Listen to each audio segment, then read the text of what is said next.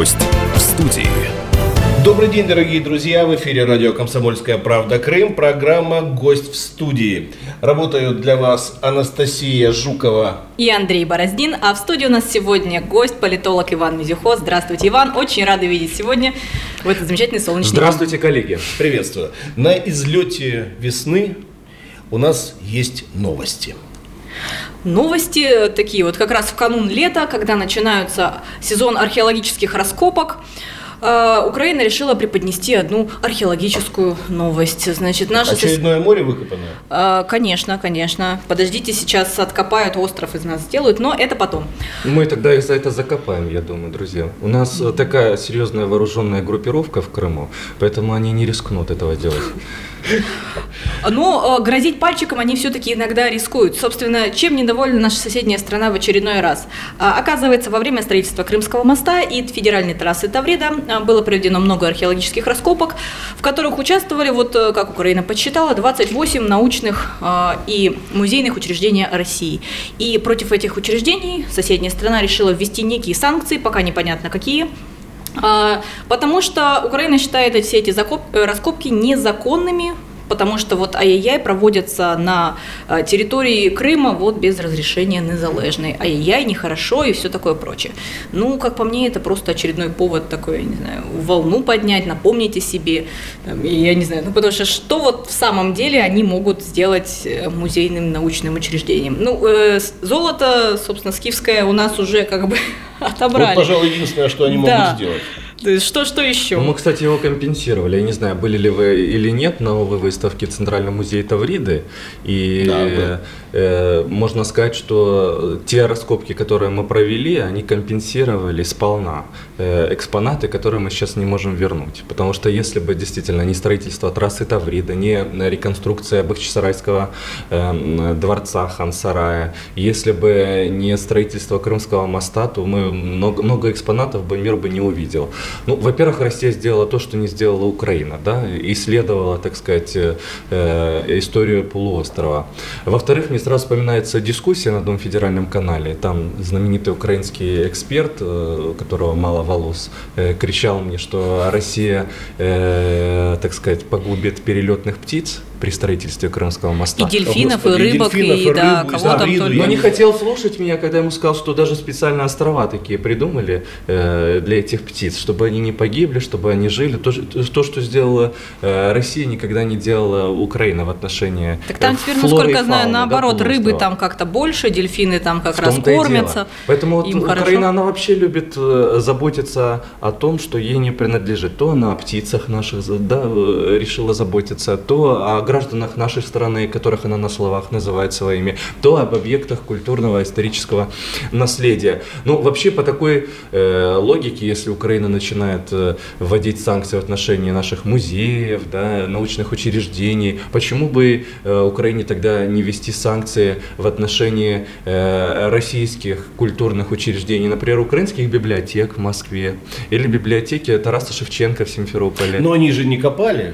Библиотека... Не копали, но они признают суверенитет Крыма, российский суверенитет тут Крыма. Конечно, да. Поэтому, наверное, против библиотек даже Тараса Шевченко им надо ввести санкции. Может, что против памятника Тарасу Шевченко в Симферополе санкции ввести? Например, или против памятника Франко, или против памятника... Нет, против бульвара Франко в Симферополе. Вот просто против бульвара ввести санкции. Там же стоит... Да, там же ФСБ. Там же управление ФСБ. Они обидятся. А вообще это все, конечно, смешно, но на самом деле горько. Мы видим, что нынешний президент продолжает внешнеполитические курсы своего предшественника. Ничего не поменялось. У нас лицо есть, поменялось. Да, у нас есть некоторые свежие наши эксперты российские, которые считают, что все изменится, или, по крайней мере, еще неделю назад считали. В личном общении звонили мне и возмущались моими постами в Фейсбуке, что я не прав, что Зеленский на самом деле миротворец, что он, так сказать, принесет мир на украинскую землю, что это чуть ли не пророссийский кандидат. Я вот с этими коллегами категорически не согласен. Мне рекомендовали помогали эти мои коллеги, так сказать, умерить мой информационный пыл. Ну, слава богу, мы живем... воздержаться от резких суждений. Да, воздержаться от резких суждений в отношении Зеленского, но, слава богу, мы это живем в демократической стране, и я могу высказывать свою мысль где угодно и как угодно, и настолько, насколько мне будет, так сказать, насколько это будет соответствовать моим убеждениям. Поэтому я и высказываю эту мысль. Смотрю, эти коллеги уже в последнее время, так сказать, сменили милость. Ну, не то, что на гнев в отношении Зеленского, но, по крайней мере, они уже молчат. То есть шаурма их не подкупила. Я вот еще раз нашим радиослушателям хочу сказать, друзья мои, ни в коем случае не обманывайтесь насчет господина Зеленского. И вот та новость, которую мы сейчас с вами разбираем, она отчетливо демонстрирует тот факт, что на самом деле Зеленский такая же марионетка, как и Порошенко. Только немножко с другой обверткой. Он пока еще плохо знает украинский язык. Кстати, вот стенограмма, да, заседания... не заседания, а встречи Зеленского с руководителями фракций депутатских групп. Я вчера прочитал полностью эту стенограмму. Это еще тот труд, я вам хочу сказать. Она подтверждает, что господин Зеленский все еще плохо владеет государственным языком. Вместе так он говорит, да. Поэтому, наверное, языковой инспектор может его оштрафовать, да? Ну, согласно последнему мовному закону. Поэтому, но все равно, видите, человек отказывается от своей идентичности. Кстати, ну, вот все-таки... языковых нормах, которые оприлюднены, скажем так, потому что я даже не могу подобрать этому... Обнародованы. Нет, вот коллега как раз таки правильно сказал, потому что Зеленский примерно вот таким языком говорит. Примерно так говорил и Азаров. Да. Нет, ну это несравнимо, это несравнимо. Ну, там был высший пилотаж. Вот, так дело в том, что...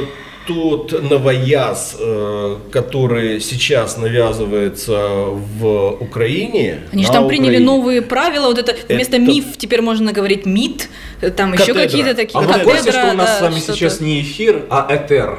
Вот, да, у нас этер. Этер меня тронул до глубины души. Катедра. Да. Я долго, если бы я просто не прочел фразу целиком и в контексте понял, что это кафедра. А докторка? Фемінітиви. Да, використовувати фемінітиви – это у нас теперь какой-то шаг к тому, чтобы там, к признанию женщин, к равенству. На самом деле это политический шаг. Это шаг, во-первых, к хуторянству, а во-вторых, к тому, чтобы еще раз доказать, что они не Россия. Блогерка? Да, понимаете, это потому что вот как господин Кучма, да, сформулировал этот месседж, что Украина не Россия, до сих пор им пользуется, и до сих пор украинская политическая интеллектуальная элита не сформулировала ответ на вопрос, а что такое Украина. Я этот вопрос, кстати, задал как-то в эфире одного федерального российского телеканала. Украинских экспертов спросил, а что же такое Украина? Ответа не было. Я 3 раза спросил этот вопрос, 3 раза был гул, шум, крик, там мат был даже, но микрофон российский тогда забрали. Украинский? Да. Российский, естественно. Но они не ответили на этот вопрос. А ведь это простейший вопрос, да? А что такое Украина? Простейший вопрос. Государство, одно из крупнейших государств Европы. В самом центре. А если культурологически подойти к этому вопросу, тогда украинская элита может ответить только, что это не Россия, понимаете? Вот в чем дело. Это такая большая проблема самоидентификации. И они строят свою самоидентификацию на противопоставлении России. А такая самоидентификация не работает. Она не работает, потому что в любом случае Украина – это часть русского мира. Да, с украинским языком, самобытной украинской культурой, без всяких этих атенов и этеров, да, с классическим украинским языком, с писателями, которые были двуязычными, тем же Тарасом Шевченко. Да? Я вспоминаю, когда я учился в школе, и у нас был преподаватель украинской литературы из Западной Украины, между прочим. И вот она, я благодарен ей, заставляла нас читать Шевченко, прозу, на русском языке, на языке оригинала. на уроках украинской литературы. Да, Кабзаря там мы читали по-украински, и там другие его произведения, которые были написаны на украинском языке. Но тогда это скрывалось вот в украинской образовательной системе, что вот Тарас Шевченко писал на русском. И эти произведения, вот художник, да, его роман, он переводился на украинский. Кстати, а мы читали его на украинском языке. Я читал на русском языке. Вот до сих пор благодарен этой женщине, хотя, насколько я понимаю, у нее политические воззрения были далеко там не пророссийские, но это был здравомыслящий человек, понимающий, что Тарас Шевченко, он такой же российский писатель, да, как и украинский. И вообще он творил во времена существования Российской империи. Это как шотландцы, которые безумно гордятся своим Робертом Бернсом, никак не пытаются его выделить из британской культуры. То есть они, конечно, в силу, так скажем, исторического противостояния Шотландии и Англии, они его к англичанам не относят, они гордятся им, но убрать его из британской культуры – это бред. Полнейшее. Вот то же самое, что и сейчас, видите, происходит. Шевченко представляет в виде националиста, да, например. Или что он ненавидел русских, ненавидел Россию. Там приводит пример, что он там использует слово «москаля». А кого назвали москалями? Солдат? Помните, кухайтеся чернобровый, там с москалями. Ну, конечно, потому что солдат на 39 лет уйдет в армию. И женщина, девушка будет одна и воспитывает ребенка. Ну, это вот такая, да, сельская драматургия того времени, которой пропитаны многие произведения современников, да, Шевченко. Поэтому надо разбираться в том, что на самом деле составляет вот этот культурный код современной националистической Украины, а он составляет ложь. Ложь на лжи, ложь не подгоняет. А вот разбираться мы уже будем в следующей части нашей программы. Мы уходим на рекламу и вернемся в студию буквально через пару минут. Гость в студии. Продолжается программа «Гость в студии» на волнах радио «Комсомольская правда. Крым». Для вас работают Анастасия Жукова и Андрей Бороздин. Наш сегодняшний гость – политолог Иван Мезюхо. В прошлой части нашей программы мы как раз затронули тему новых украинских санкций. Ну, пока они не введены, но вот Киев планирует обложить какими-то ограничениями 28 научных и музейных учреждений России за якобы незаконные раскопки в Крыму во время строительства Крымского моста и федеральной трассы Таврида. Все-таки вопрос следующий: реально ли эти санкции вообще могут хоть как-то отразиться там на работе музейных этих учреждений, учреждений науки? Все-таки наука, культура – это вещь такая международная, интернациональная, как бы все наше культурное достояние там принадлежит не только нашей стране, там и миру в целом, да, но вот как-то так. Реально ли это может как-то отразиться на их работе? Санкции могут отразиться драматически на этих культурных и научных учреждениях нашей страны. Ну, допустим, давайте приведем пример. Если это музей, и он осуществляет музейные выставки в странах Запада, например, да? И если страны Запада поддержат Украину в их стремлении наказать наши культурные учреждения, тогда получается, что ученые не могут взаимодействовать со своими коллегами из других стран. Повторится история с киевского золота. Нет, не обязательно. Просто российская выставка там не поедет куда-нибудь в Шотландию, в Голландию, в Бельгию. Это возможно. Если эти страны присоединятся к санкциям, опять-таки, но пока я сомневаюсь, что страны Запада присоединятся к потенциальным украинским санкциям. А наши выставки, я думаю, что сейчас и на Украину и не ездят. Вряд ли они. Да, это, во-первых, несет угрозы для наших национальных интересов и объектов нашего национального достояния. А во-вторых, Украина же ввела санкции, уже персональные санкции в отношении деятелей культуры России.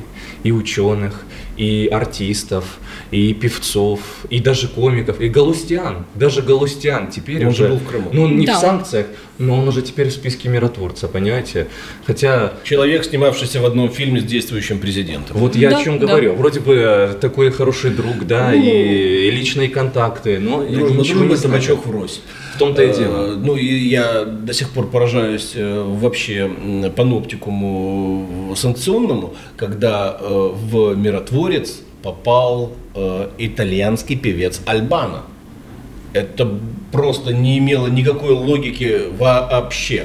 Человек ни в Крыму не был. Ладно, там можно было бы кого-то... Галустян хоть в Артеке был, тут понятно. А Альбана... Но в Украине же есть свой Артек. Ну, да. Понятно, да, и Массандра своя есть, это мы знаем. В Херсонской области разливается, да? Да. Ну, в Одессе сказали бы, что это какой-то шмурдяк, так, простите меня. Но... Есть и Джаз Коктебель, только вот как раз-таки в Одесской области. Вот этого я не знал. Да. Вот и я тоже глаза приподоткрыл. Джаз Коктебель, то есть они переехали еще вот как раз 14-го. Вот Казантипа пока нет. Вот, но Джаз Коктебель есть. Но зато прокуратура есть, полиция есть, и главное, есть народные депутаты Украины, именующие себя крымчаны. Поэтому у них и все даже готово. Муфти Крыма есть. Тоже именно крымский. Господи, да, правительство в изгнании. Ну да, такой параллельный, первой волны. Параллельный мир. И опять же продолжаем тему наших международных отношений. Тема последней недели, активно обсуждаемая, это все та же провокация в Керченском проливе. И теперь Украина решила, что они должны добиться того, чтобы сделать Керченский пролив международным. Непонятно, правда, как они будут этого добиваться, что им это даст, но искренне украинские политики считают, что вот это их теперь новая цель, особенно после того, как Международный трибунал ООН поддержал Украину в том плане, что они потребовали от России освободить 24 украинских моряка, задержанных после провокации в ноябре 2018 года. Вот, знаете, тут надо очень подробно разобрать эту ситуацию. Во-первых, Международный трибунал по морскому праву не имел юрисдикции при рассмотрении Керченского инцидента. В 1983 году СССР, подписал конвенцию ООН по морскому праву. А если мне не изменяет память, в 1997 году только, или в 1996, в 90-х годах Государственная Дума федеральным законом ратифицировала эту конвенцию с оговорками. Более того, Украина также ратифицировала эту конвенцию с оговорками. И вот эти оговорки, на эти оговорки имела право Российская Федерация, по-моему, согласно статье 5 Конвенции ООН по морскому праву. И исходя из этих оговорок, Международный трибунал ООН по морскому праву не имеет права рассматривать Керченский инцидент. Более того, непонятно, как Украина пытается отстаивать свою позицию по признанию Керченского пролива международным, если она не выходит из договора, подписанного с Российской Федерацией в 2003 году, согласно которому Керченский пролив и Азовское море являются внутренними водами России и Украины. Да, вот тут тоже интересный момент. После 2014 года суверенитет России распространился и на Керченский пролив. Но дело в том, что тут есть немножко противоречия, но есть очень важный момент в этом договоре 2003 года. Стороны решают свои вопросы путем взаимных консультаций друг с другом или другим мирным путем по соглашению сторон. То есть, допустим, суд, Российская Федерация должна была согласиться на этот суд. Только так решение этого суда могло бы быть легитимным, теоретически, сейчас чисто теоретически говорим. Но Украина не выходит из этого договора. Внешнеполитическое ведомство настаивает, что они будут, так сказать, сохранять этот договор в действии. Тут получается такое противоречие, что непонятна логика украинских властей. Но зато звучит так, как международный трибунал. Как тот пиратский корабль под черным флагом, но на всякий случай немножечко под белым. Вот даже если мы бы представили с вами, что Крым все еще территория Украины, события 2014 года не произошли, то все равно ситуация в Азовском море – это внутреннее дело Украины и России. То есть на самом деле в этом плане воссоединение Крыма с Российской Федерацией юридически вот в этом вопросе ничего не изменило. Азовское море – это наше внутреннее море. Более того, вот не все знают, но совершенно на законных основаниях мы можем создать препятствия для прохождения украинских судов через Керченский пролив. Более того, в этом плане мы не будем нарушать норм международного морского права. Вот что нам с вами мешает, допустим, России инициировать более тщательную проверку украинских судов на предмет антитеррористической деятельности, антитеррористической безопасности. И каждый корабль будет стоять по суткам, по двое, может быть, проверяться. По 5 суток. От Клотика до трюма. Да, но это наше внутреннее дело между Украиной и Россией. И я вам хочу сказать, в этом плане не будет нарушения международного морского права. не будет. Конечно, кто-то будет трактовать это по-другому, но в принципе нарушений не будет. И Украина должна это понимать. Я думаю, что она это понимает, раз первая провокация Порошенко в Азовском море, вы помните, как проходила, на самом деле была запрошена лоцманская российская поддержка. И лоцман был. И лоцман крымский был. Лоцман, гражданин РФ. Лоцману, я не знаю, в рублях или в гривнах, но заплатили, да? Да. Если в рублях, это я бы вообще был в восторге. Вот надо узнать вам как журналистам. Причем... А если 200-ками, то это вообще победа. Нет, действительно, лоцман был из Керчи. Абсолютно, да. То есть буксир там проходил и некий еще... А вот ситуация с украинскими военными моряками, которые сейчас находятся на территории России, да? Это была явная провокация. Более того, согласно международному морскому праву, мы имели право потопить эти корабли. Видите, мы очень гуманное государство. Да, только они 8 часов, пограничники и Черноморский флот, 8 часов гонялись за ними возле крымских границ. Делать нечего нашим ребятам, вот да, это на самом деле? Это был диалог. Пожалуйста, ребят, остановитесь. Нет, мы идем до Керченского протока. Остановитесь, мы идем до Керченского протока. Вы знаете, в чем проблема? Нам бы пришлось потом задействовать наши вспомогательные плавучие средства, для того, чтобы доставать это корыто. Может быть, поэтому да, потому мы что это потопили. Для экологии как бы не очень. Не только потому, что людей жалко, которые стали заложниками, да, этой ситуации. Ну, по крайней мере, медиапространство обогатилось шикарным мемом. Дави его! Да. Вот. И все мы узнали, что такое наплыв. Навал. Навал и наплыв это разные вещи. Нет, там есть навал и таран, то есть это разные вещи. Там был навал. Я не против тарана. Как раз тогда вспомнили о том, что такое навал. В 87-м или в 88-м да, был уже году такой инцидент. Я помню этот инцидент. Я уже, в общем-то, был достаточно взрослый мальчик, когда американский корабль шел вдоль Крымского берега в советских территориальных водах и совершенно несопоставимый ни по размерам, ни по водоизмещению кораблик Черноморского флота пошел на навал. Это, есть кадры, это просто фантастика. Снимали американцы, снимали наши, и все это сейчас есть в доступе в Ютубе. И тогда впервые я услышал этот термин, и тогда об этом очень много писалось. Ну, как говорится, ничего не предвещало ничего, и тут... Здравствуйте, термин оказывается жив и может... Жив, причем применим. Драматическая ситуация заключается в том, что это было не американское судно, а украинское, да, братское вроде бы как нам государство. Ну, и на самом-то деле многие моряки не понимали вообще, что происходит. Знаете, мне тут важно, мне кажется, важно отметить еще один момент. Во-первых, да, конечно, трибунал призвал Россию освободить украинских военных моряков. Но не прекратить уголовное дело. В том-то и дело. Получается, что трибунал косвенно признает, что все-таки украинские военные моряки или их командование, верховный главнокомандующий совершили преступление. А там вот четко вот уголовная статья нарушение государственной границы Российской Федерации, конечно, организованной группой. То есть статья... По предварительному сговору. Да, там звучит именно так, по предварительному сговору организованной группы. Знаете, я думаю, что вопрос об обмене украинских военных моряков может быть только, во-первых, после того, как будет закончено судебное заседание в нашей стране, потому что их вина должна быть окончательно доказана, я в этом убежден, да? А во-вторых, ну, тогда верните Кирилла Вышинского, верните других граждан Российской Федерации, находящихся в Украине. Об этом мы поговорим уже в заключительной части нашей программы. Это программа «Гость в студии». Для вас работают Андрей Бороздин и Анастасия Жукова. Наш гость – политолог Иван Мезюхо. Гость в студии. Продолжается программа «Гость в студии» на волнах радио «Комсомольская правда. Крым». Для вас работают Анастасия Жукова и Андрей Бороздин. Гость в студии – политолог Иван Мезюхо. И мы сегодня обсуждаем нашего ближайшего соседа – Украину и, собственно, конфликт в Керченском проливе, который вот стал как раз-таки главной темой для внешнеполитических диалогов на последней неделе. Вот. Как раз-таки мы закончили передачу предыдущую часть программы на том, что должны закончиться судебные заседания, да, о том, что все-таки задержанных 24 украинских моряков после инцидента в Керченском проливе их судят за незаконное пересечение государственной границы. И даже Международный трибунал ООН не отрицает того, что уголовное дело в отношении этих 24 моряков имеет место и право быть.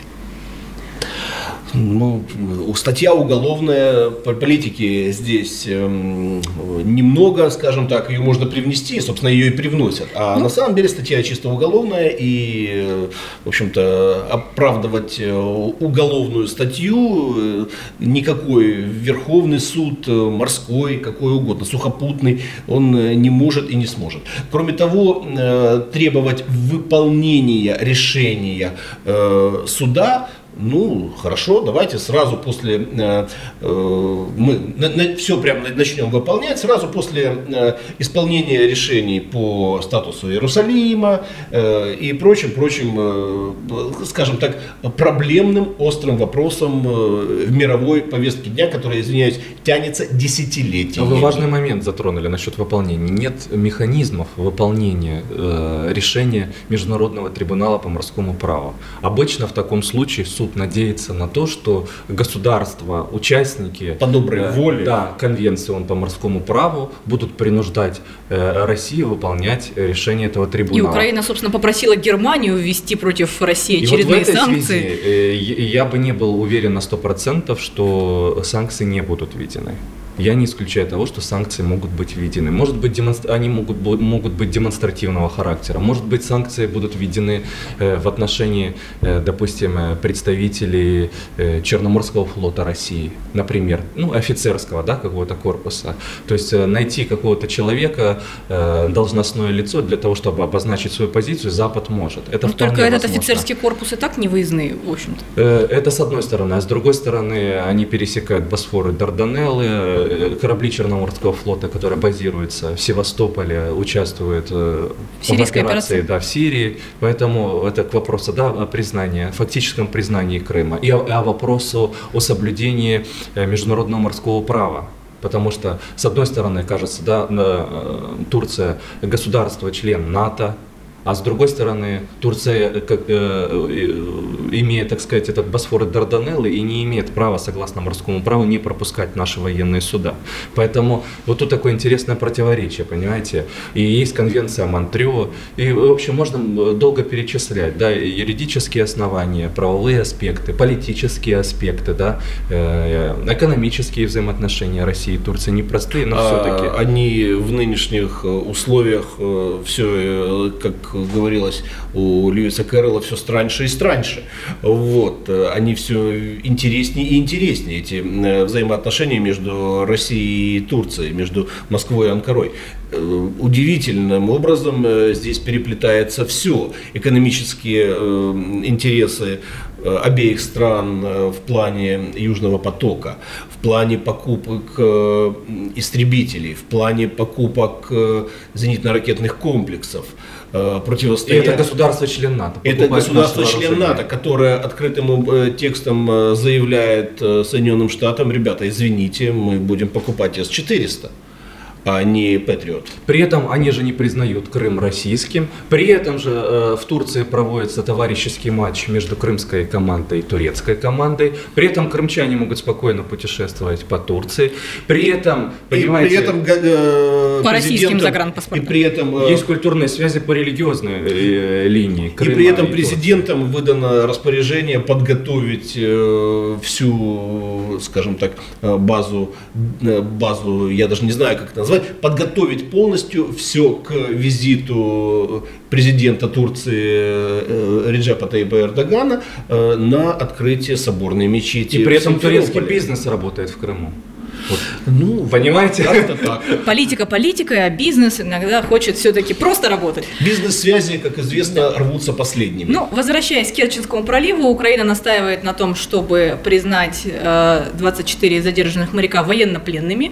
Хотя, если честно, эти моряки и слово «військовополонений» правильно по-украински выговорить не могут. Я вот могу это со спокойной совестью утверждать, как человек, который был на судебных заседаниях, которые проходили в Крыму по избранию меры пресечения и дальнейшим апелляциям, которые были здесь по видеосвязи. На самом-то деле большинство из этих задержанных украинских моряков украинским-то языком как раз и не владеют. Суд крымский и крымский прокурор владели гораздо лучше, если честно. То есть даже крымский прокурор исправлял, когда там один из моряков говорил, что он военнопленный, Вот, как бы, даже прокурор не выдержал и спросил, так может, військовополонений? Коллеги, я знаю, почему он так говорил. Просто он принял новые языковые правила раньше, чем они были введены. И у него уже в голове были катедры вместо эфира. Да, наверное. Ну, тогда там уже весь вот все три экипажа. Аудитория вместо аудитории. Все три экипажа уже приняли, по-моему, эти правила, потому что вот реально никто из них нормально по-украински не говорил. То есть там были такой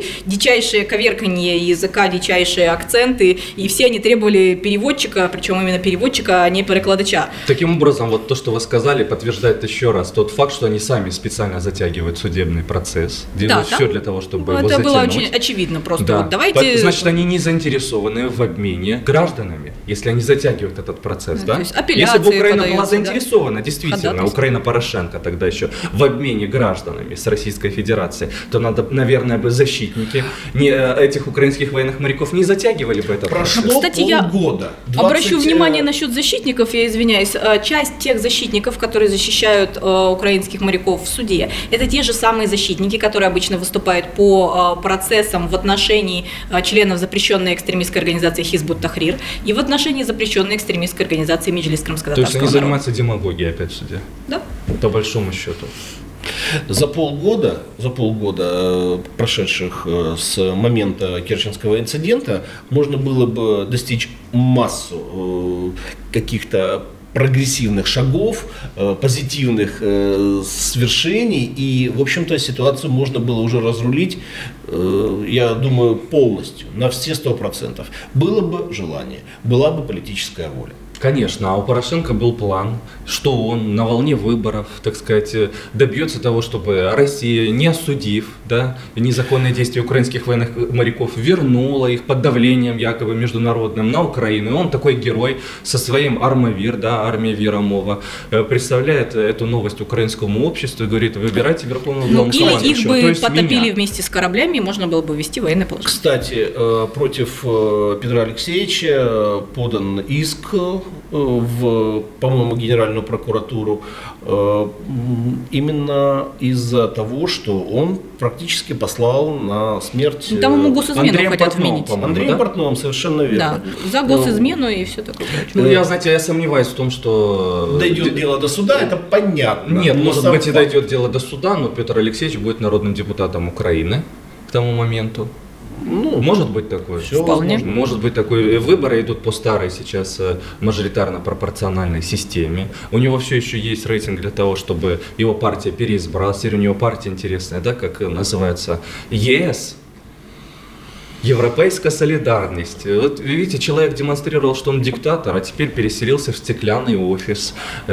Человек демонстрировал, что он такой серьезный политический деятель, а теперь ходит без галстука. Стеклянный офис — это Саакашвили вдохновил, что ли? Ну, наверное. А вот, кстати, Мишуко вернулся. Да. И что будет из этого, это вообще еще на самом деле неизвестно, потому что... Это называется «запасаемся попкорном». Все бы это было так смешно, если бы не было так грустно. Это троянский корень. Если бы не было прямо через границу от нас.